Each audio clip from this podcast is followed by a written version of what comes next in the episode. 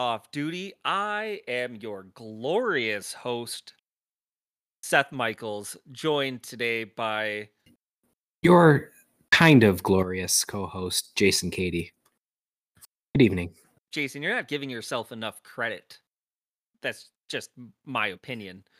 I am the stupendous, amazing, glorious, really cute, kind of sassy co-host. Is that better? That's much better. You you are the sassy co-host. I will agree with that. I was going for a walk the other day and I ran into a police officer and it looked like he was maybe talking to his stomach and I came up and I asked him and were you talking to your stomach and he looked down and he said, "Well, yeah, you're under a vest." I knew you were leading into a joke because you started with "I went for a walk." Yeah. That's right. Yes. Going for a walk. That that makes me sad, Jason. It's also like negative 20 degrees here in the Midwest. So, why would you go for a walk? I have neighbors that go for walks in these sub-zero temperatures at like six in the morning and i know that because before i even go out to shovel my driveway i, I see footprints in my sidewalk and i just have to ask why why are you doing this to yourself and then they bring their dogs too leave the dogs at home or put them in the backyard if you want them to get some exercise but stupid i've never seen anybody do that and look happy with their life it's the wrong way to start your day outside running or walking. Yeah. You don't see anybody walking at six o'clock in the morning and just, I don't know, they just look like they're enjoying everything about themselves, especially when it's, like you said, negative 20. No, they always look miserable and they're having to yank their dog behind them because the dog obviously doesn't want to go for a walk and don't make me do it. I guess on the plus side, your day can only go up from that morning walk. Yeah, you wouldn't be able to get me dressed that early in the morning. Like, if I'm going for a walk that early in the morning, I'm going out in my I'm going out in my underwear. Oh, dude, we're in the pandemic. There are a few things that get me dressed at any point in the day, let alone in the morning. I mean, my hardest decision in the morning is whether to wear my gray work sweatpants or my other gray work sweatpants. A or B, pick one. I usually just smell the crotch and figure out whichever one smells the nicest. That's that's the days. Yeah. Which one has had less swamp ass from sitting in a computer chair? Now, I have a question for any listeners out there. Have you changed if you work from home, like do you think it's going to be really difficult going back to work in an office that you have to wear regular clothes again or have you just never stopped wearing regular clothes? I wonder because I mean, right? You wear sweatpants all the time. My wife wears yoga pants all the time. Like that's her new work attire. I wonder. I, for me, that would be a really difficult transition to go from being comfortable all the time to being not comfortable all the time. Yeah, ask me in the summer because that's the earliest that I will go back to work at this. And I haven't put on work slacks in months. So whether or not they even fit me, that's a mystery we'll find out together in a few months. But you know, it's a dad's podcast when somebody says the word slacks. and they have just cargo pockets all over them. No, there's a tape measure hidden somewhere in there. Wearing my New Balances to work. Now we have our let's talk about it out of the way for a moment. I do want to talk about what we're going to get in today, and that's ADHD. And I wanted to talk about this because I read a book recently that really brought to light some of the things in my own life that I've struggled with, as well as things that I can foresee myself struggling with as a parent who is pretty sure that at least one of their children has ADHD. Some things to look out for. And I'm going to give Jason the ADHD questionnaire on stream and, and I get to tell him whether or not in my non-medical professional advice this is this podcast does not contain medical professional advice. It's just two dads talking about it somebody who has experience with it so don't sue us.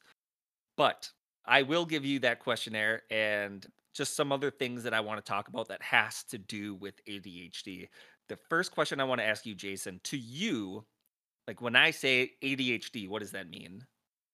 Okay, I will preface this by saying I don't know much about the subject at all. I'm not really even aware of anybody in my circle of family or friends that has it. I mean, that being said, perhaps they do, and maybe it's something people don't talk about. So, that being said, ADHD to me is I, I know the acronym, it's attention deficit hyperactive disorder. Hyperactivity disorder, yep. Hyperactivity disorder. I mean, essentially, what that means to me, and I, I may be wrong here, but I think it basically means you cannot concentrate for a period of time on a task or a subject because your mind wanders off to something else. Maybe you'll see something off in, on the side and that distracts you in a way that you cannot focus on a particular task. Yeah, I call that part of ADHD squirrel syndrome. And what I mean by that is when you're out walking a dog and they see a squirrel run across their vision, doesn't matter what they were doing before, it's all about the squirrel in that moment. So yeah, I, I can de- I definitely liken it to that where I, I call that part squirrel syndrome. So while we're at the topic of kind of defining what it is, I don't know if this is on your agenda, but what is the difference between ADD versus ADHD? because I've heard both of those acronyms before, but I don't know what the difference is. Now, ADD uh, was something that was clinically used in like the 80s and 90s. Um, ADD is attention deficit disorder. It didn't include hyperactivity. Now, in the modern sense of ADHD, it all falls under ADHD. So the ADD acronym is kind of it's out the window. It's it's not in use anymore all of the so there are three different types of ADHD and basically the the traditional sense that we think of ADD that's not technically not a thing anymore. It's a, it's a part of the whole. So I was reading a book and for those who might want to read it or just might be interested in reading up on the subject or you're worried maybe your children have it the book that I read is called ADHD 2.0 they're not a sponsor of the show or anything, but I thought the book was so helpful for myself and helping my wife understand kind of what I'm going through that uh, it's it's a an important tool that I think that people should read if they're worried that somebody in their life might have ADHD. ADHD 2.0. Really good book. Now, Jason, I mentioned earlier I'm going to give you a test here, right? And uh, I'm going to have you I'm going to kind of score this with you, and okay, we're going to determine whether or not you have ADHD. And again, my non-medical professional opinion. Okay, this would be a test that it would be very similar or maybe identical to the one that you would take if you were to go in and get checked. They would ask you these questions. So please answer the questions, rating yourself on each of the criteria. Never rarely, sometimes, often, or very often. Okay. And then basically at the very end, we will calculate your score. And don't worry, you can't pass or fail this. Pop quiz time, baby. Hot shot. That's right. How often do you have trouble wrapping up the final details of a project once the challenging parts have been done? Never, rarely, sometimes, often, very often. Yeah, I would say for me, it's it's between never and rarely. Uh, I, I, guess I'll say rarely. I, am thinking between work projects and, and home projects. Yeah, I'm really excited. Usually by the but I when I know and I'm looking down the barrel and I can see the light at the end of the tunnel, I I want to get done, man. So. How often do you have difficulty getting things in order when you have to do a task that requires organization? Oh man, I, I, anybody that knows me knows I'm pretty organized. I, I will say rarely. How often do you have problems remembering appointments or obligations? Rarely. Jason, let me ask you a question. How often would you say Seth has a problem remembering appointments or obligations? Uh, what's above very often? What's the one right above that? no, I am not gonna throw you under the bus that hard. When you have a task that requires a lot of thought, how often do you avoid or delay getting started? Uh, s- sometimes. How often do you fidget or squirm with your hands or feet when you have to sit down for a long period of time? Oh man, I'm thinking of like my long meetings at work. Um, rarely. I'll say rarely. How often do you feel overly active, compelled to do things like you were driven by a motor? Ooh, I'll say rarely to that one as well. That's the way a motor broke my little boy's belly. Num num num num num num num num. okay, that was part A. So now we'll do part B. How often do you make careless mistakes when you have to work on a boring or difficult project? Uh, rarely. How often do you have difficulty keeping your attention when you are doing boring or repetitive work? I don't mind boring or repetitive work. Uh, I would say, I'd say rarely. How often do you have difficulty concentrating on what people say to you, even when they are speaking directly to you? Depends on the subject. Uh, I- I'll, I'll I'll say rarely. I'm one of those people that as you're talking to me, I'm nodding my head and looking directly at you. I'm, I'm that type of person. That's something that I've had to work on very hard in my life, that active listening, because again, the I'm just Yeah. if I'm not actively thinking about trying to interpret what you're saying, my brain's like, man, I wonder how many calories I had for breakfast this morning. If I add that to the, uh, you know, two lollipops I had and the the club sandwich and then my lunch, do I have enough calories left over for the War of 1812?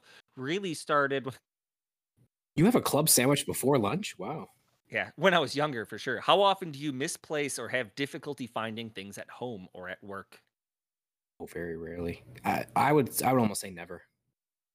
I'm pretty good with that, man. You can't hide anything from me. I'm jealous. How often are you distracted by activity or noise? Hmm. I'll say I'll say sometimes. It's it's hard like right now because I'm you know I'm working from home and then I've got the kids in the background during a meeting. I can hear them talking. I hear my wife talking to them. Usually there's a lot of screaming involved. So I, I it's especially right now in these conditions, I really have to focus on what I'm listening to in my meeting and try to block out the stuff behind me. Love you, honey. What was that? What was the worst moment for you since this has started? Like, what what was the most distracting thing? Can you remember a time that was just really distracting to you? I mean, like, thankfully, I haven't had an issue where like my camera was on and somebody walked in naked or something. Like that's, you know, nothing like that. I will just say, I think the the worst is when I'm presenting something and I'm, you know, I've got maybe an audience of 15 or 20 people that are listening to me present, and then I can just hear the kids and my wife in the background. Like usually when I know I've got a really big presentation, I make sure I let everybody know, like, hey, either go downstairs or just go in the other half of the room, just be quiet for like 20 minutes. Let me get through this. But there's there was once or twice where it's like, oh my god, come on, guys, stop the crying. Now, um, my wife, just because of how our house is designed, we haven't had time to convert the space she's in right now. But right now, she's basically in our laundry room for her work. and because I'm not great at planning ahead at things, you know, organization and so on and so forth, there are times I'll finish like taking a shower in the afternoon and I'll about to walk in. I'm like, oh, wait, maybe I should check to see if she's on a video call or something. I'll be I'll literally stop at the doorway, bits a dangling, look in, and then she'll look over at me and go, "No." Like just give me the the shake like don't come in. Maybe she's looking at your bits dangling and saying no to that. Hey, hey, hey, hey, hey. Oh, It's been a sorry. rough month for me, okay? I apologize.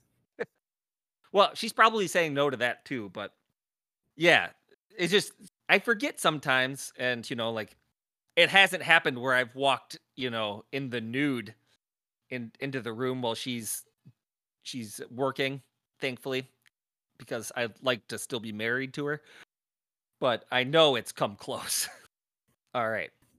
How often do you leave your seat in meetings or other situations in which you are expected to remain seated?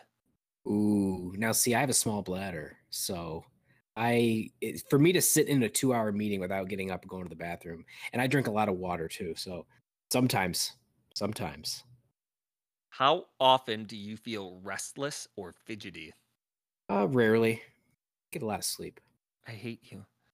Um, how often how often do you have difficulty unwinding and relaxing when you have time to yourself? Time to myself, what is that?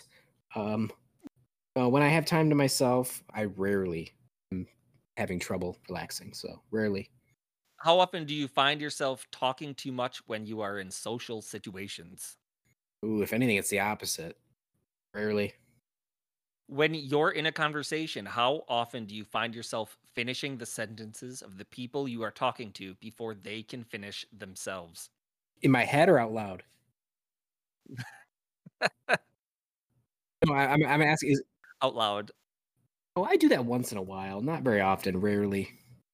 But I that's again something I've had really hard time struggling with is now I just keep it in my head, but I'll get to the end of a sentence and then my head it feels like an eternity waiting for them to finish talking about whatever they're talking about. Just gotta Yeah, it, it can be tough. It depends on the friends. I've got some friends that just babble on and on and on. It's like, oh my God, get to the end. Sometimes I'll just cut them off just to let them know that I'm done listening. How often do you have difficulty waiting your turn in situations when turn taking is required? I can wait my turn, especially now with being a dad with kids. You know, they always have to go first. I'm always the last to eat, last to do all the fun stuff, last to play a game. Fun stuff like what? But play play games like that. Recall that's like, hey, you go first, you go second. I'm always last. I'm the oldest sibling. I was the oldest cousin, so like Christmas, I was always the last one to open presents. It's like let's go youngest to oldest again. Like fuck you. we go oldest. Jason Jason got really good at waiting his turn, but man, has it eaten him up over these years. Can you tell? Can we go oldest to youngest, please? It's just one time. How many more questions are there? A thousand or two thousand? Oh. How often? One, one, this one question left. Okay. How often do you interrupt others when they are busy? When they're busy. No, I'm a nice guy. As we talked about last week on the podcast, I'm, I'm a nice guy. I would say never. I, I'm not that guy. I'm not that guy. Let's see. Um, your score in total was one out of 18. Is that good or bad? That, that's bad. One out of 18. That- Well, no, yeah, one out of 18 means that you have in no way, shape, or form any kind of ADHD or ADHD like symptoms. So I passed. You passed or didn't pass. Do I get a lollipop? Well, yeah. Um, Okay. a special kind of lollipop. You know what else that you you could get for passing it? I think because you passed the exam, this is a perfect time for cocktail, Cocktail o'clock. o'clock. Get the music.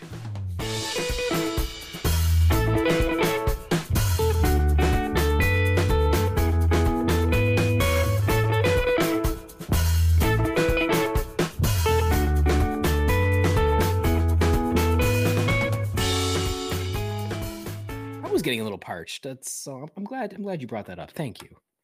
You're welcome. Now, are you still uh, off the wagon? Is it off the wagon or on the wagon? Are you are you drinking? I can't yet. Okay, so I guess I will go. For, I was gonna wait my turn, like we just talked about. I was gonna go last. I wouldn't mind. but- Jason, this is 2021's your year, man. You get to go first. Ding ding ding. All right, the drink I have for you this week. I, I mean, okay, so this week I wasn't gonna try to pigeonhole my drink into the theme of this topic because I just didn't think it would be appropriate. So what I'm drinking this week is a Moscow Mule. Yeah, Seth, Seth likes this one. Okay, he's headbanging. Sorry, that's the Metallica on in the background. Oh, nice.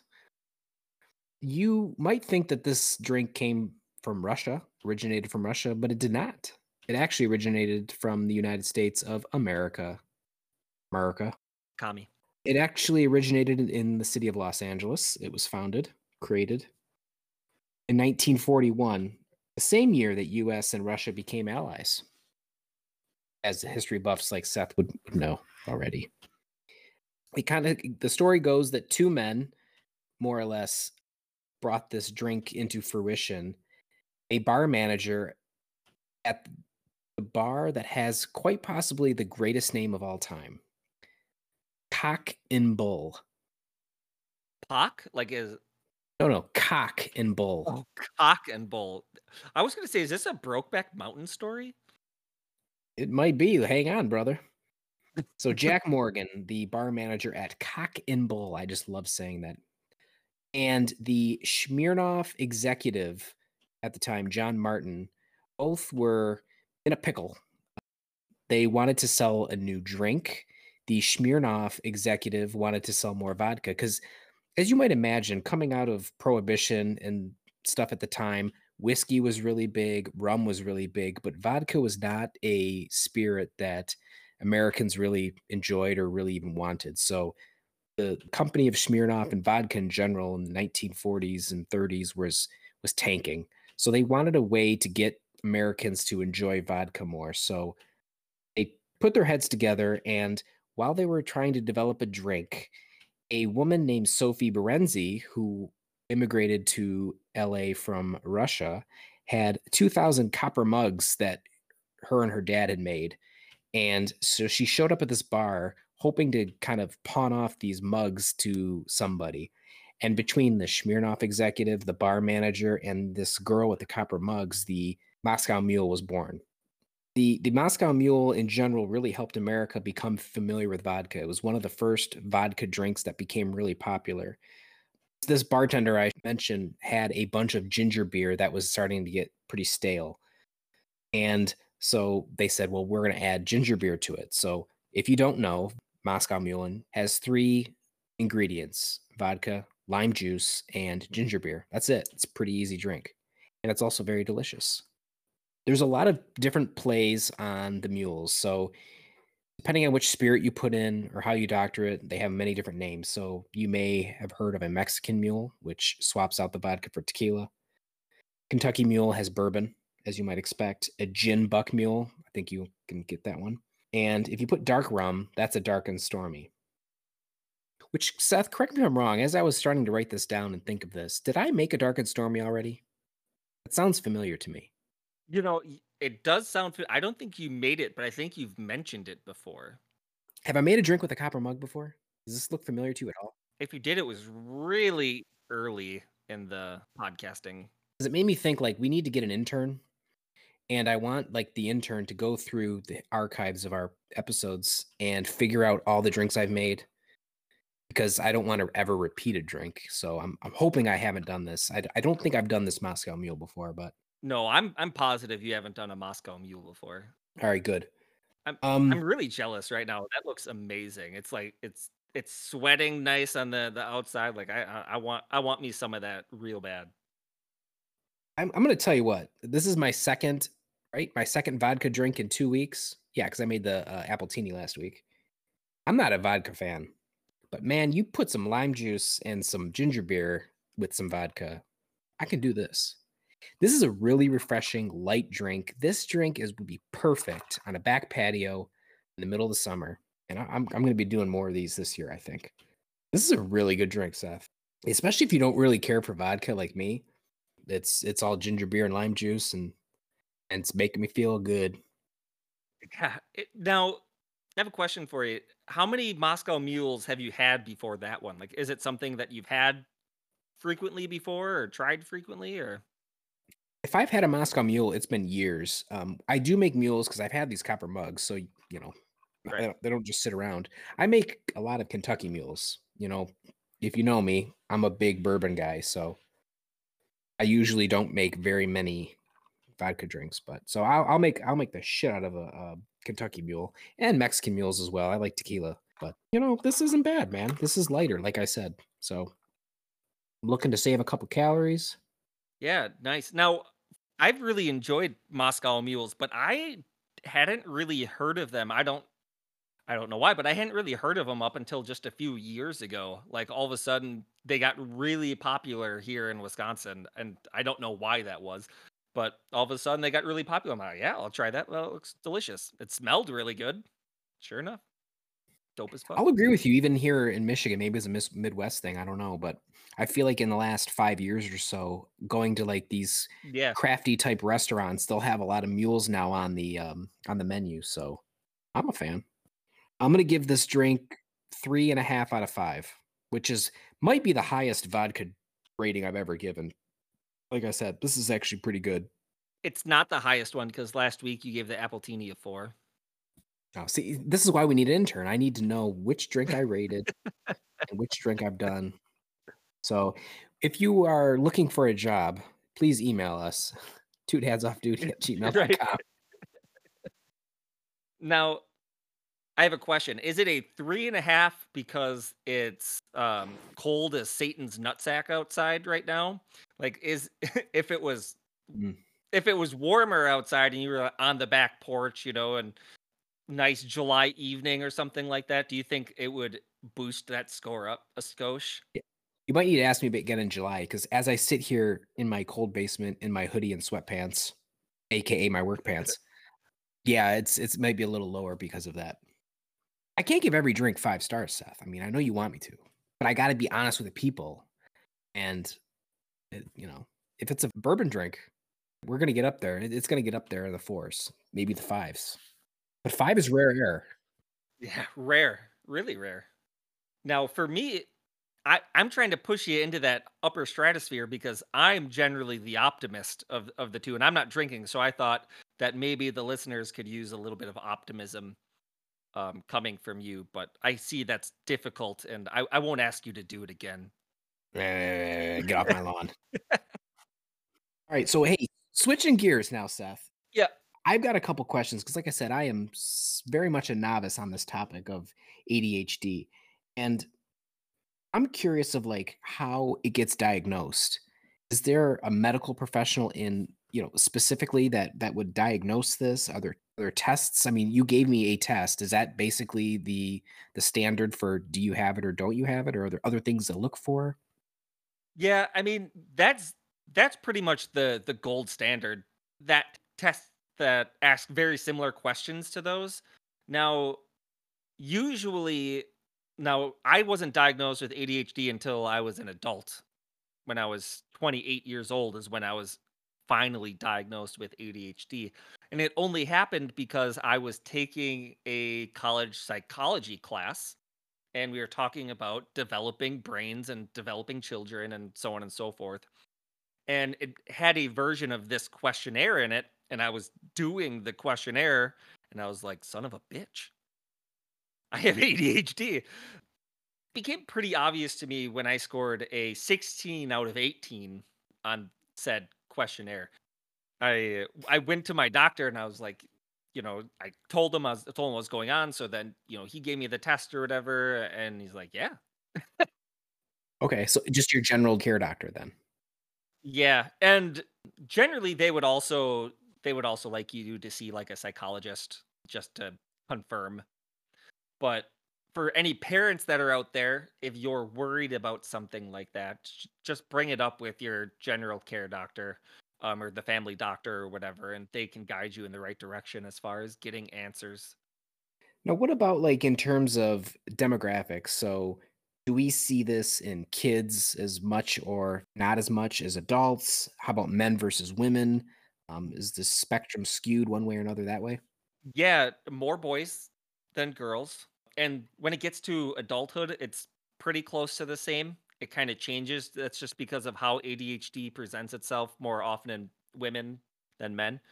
But in boys and kids, boys are more more prone to be diagnosed with ADHD um, than than girls are, uh, because part of it is because the hyperactivity part of it is more outwardly noticeable, and boys are more prone to the hyperactivity portion of ADHD. So it's something that if you notice your kids fidgeting a lot or their eyes won't sit still or it seems like they can't listen to you even though they're trying to listen to you and they can't they want to jump into a conversation all the time regardless of who's talking or whatever the case is those are things that are really like physically apparent like you can notice those things. And in girls because anxiety ties into ADHD so much and how the the body kind of grows and adapts along with that anxiety portion is girls are less likely to try and have those outbursts of hyperactivity than, than boys are because it's as a society we expect different behavior out of boys than girls and then so it kind of presents itself over the long run differently but boys generally more than girls. Is there like a chemical thing there? Like, is it linked to testosterone at all, or anything like that, or? Not really in the the research that that I've done, not necessarily in testosterone. One interesting thing, and this is something that again I can speak to personally, is I have something called hypermobility Ehlers-Danlos syndrome, which basically means my joints are really flexible. Like I have flexible joints, I can bend my pinky like all the way back, yeah, really far. And then and then if you can touch your thumb to your forearm, Okay. Uh, yeah. I mean, I could, but I'd break something. Those are just two of the joints. Or if your elbows hyperextend, but joint hyperflexibility, hypermobility is also linked to ADHD and anxiety. Um, they're still kind of looking looking that over, but the prevalence is significantly higher for kids or adults that have hypermobility to also have attention deficit hyperactivity disorder, which I thought was really interesting. That's that's research that's basically just been coming out in the last few years that kind of show a link between those two things, which is I think absolutely fascinating. You made me think of something just now. And at the beginning, you talked about the fact that ADD was a term used more in the 80s and 90s. Is that kind of when we started diagnosing this and, and noticing this, or does it date back even farther than that? Um, it goes back even further than that, but really you noticed we started noticing it more in the 80s and 90s, kind of along the same lines as when autism diagnosis started kicking up. And part of it is so there's another syndrome, it's called VAST syndrome.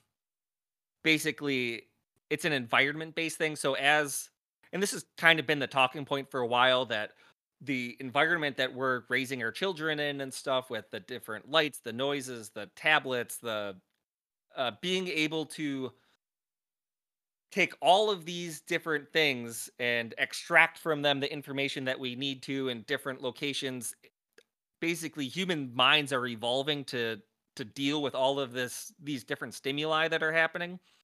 Well what's also happening along those same lines as that is we're uh, becoming more prone to things like adhd and this thing called vast Yeah. So, in terms of folks that have ADHD, do they have certain limitations? Does this diagnosis limit them in, in terms of like they can't do X, Y, or Z? Is there things that they physically are unable to do, or is it just a case by case? It's pretty much dependent on case by case now this is something that most people don't think about when they think about ADHD.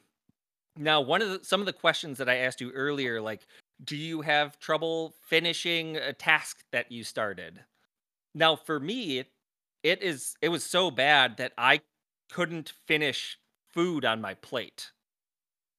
Like I couldn't physically I could eat an entire meal and I would leave just a tiny little bit of food left over. Even if you were still hungry? Yeah, like I couldn't finish the food that was on my plate. Like I would always leave a little bit left over.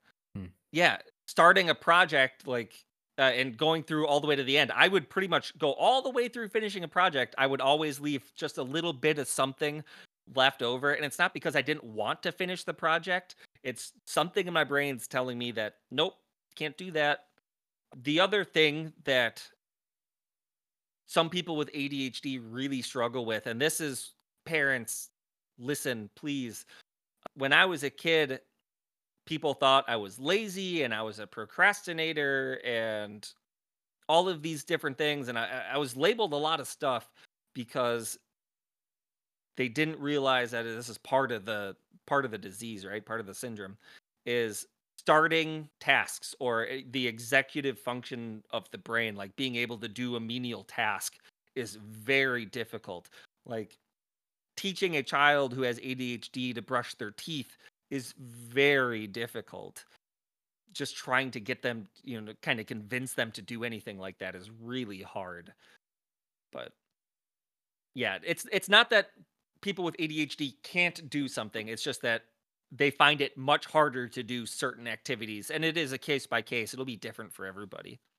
So, a few other things that I really want to mention is if your child is struggling with grades or struggling with getting homework done right away or struggling with doing homework when they're supposed to do homework as opposed to at the very last minute try to think about that it might not be their fault that that's what they're doing.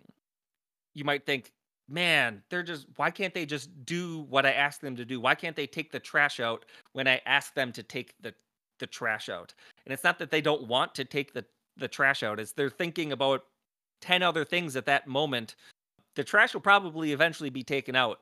But like, we have to try and understand that there are certain limitations that come with ADHD, as well as with the the homework thing.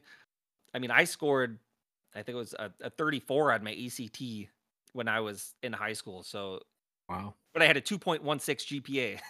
so it's not that it's not that you know, uh, somebody with ADHD isn't intelligent because they're getting bad grades. It's that they might just have trouble doing the homework.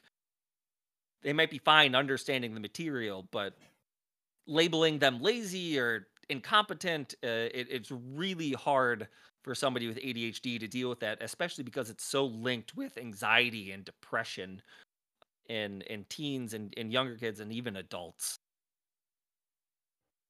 The uh, the other thing that I wanted to mention real quick here is there are three types. There's inattentive ADD, ADHD, which is what we consider ADD or what we would have thought ADD was a long time ago. That's the you forget where you put things. You you have trouble paying attention when somebody's talking. You're daydreaming all of the time. You're always thinking about something else than what you're supposed to be thinking about. That's inattentive ADD.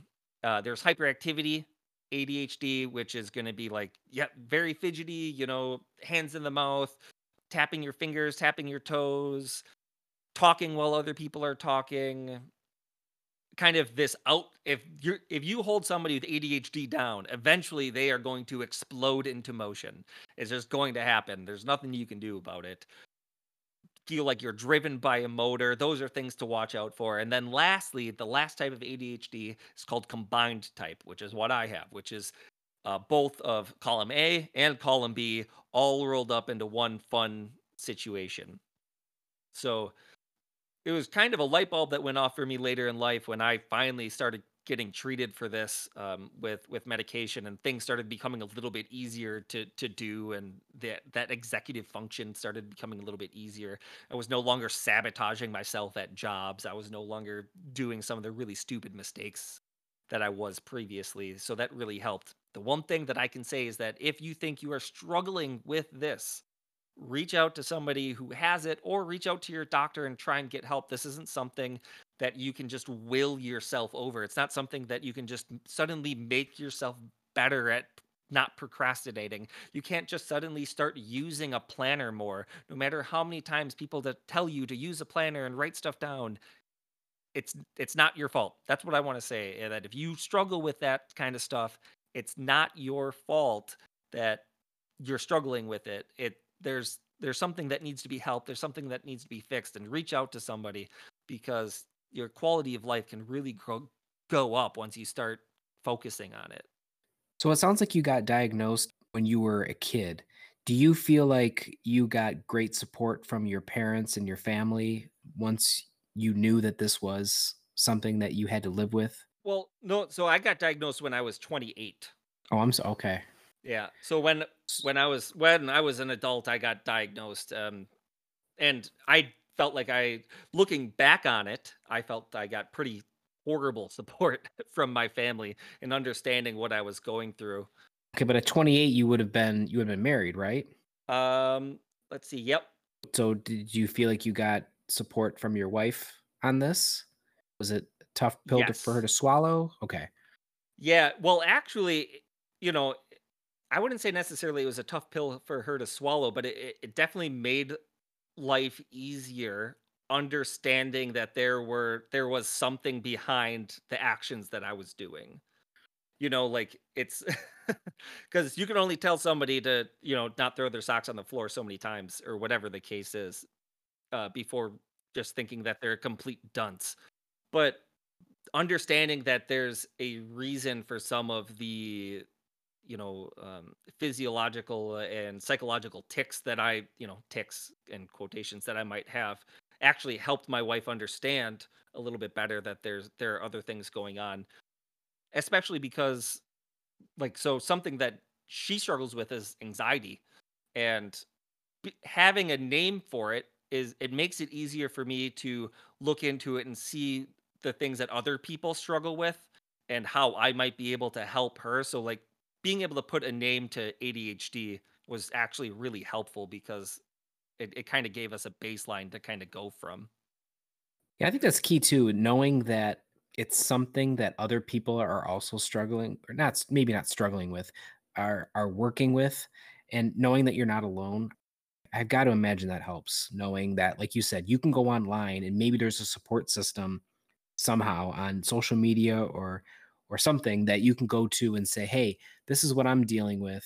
And then you can also see that, yeah, this is normal in our group and here's what I do to combat it or battle with it or or you know solve my daily issues. So Yeah, absolutely. There's a, a pretty good Reddit group out there. You can find anything on Reddit, but there's a pretty good Reddit group. They're pretty supportive. Um, there are a couple groups on Facebook, so on and so forth. But yeah, it definitely helps knowing that you're not the only one struggling and you're also not stupid. And like I said, don't don't blame yourself if you're struggling with this. Or maybe you're an adult listening to this and you're thinking, oh my goodness, um, maybe I should go get checked. Please, yes, do. Um, it might really you know boost your self-confidence and it might really boost your own you know life uh, you'd be surprised at how important that is probably can also improve relationships that maybe you're currently struggling with.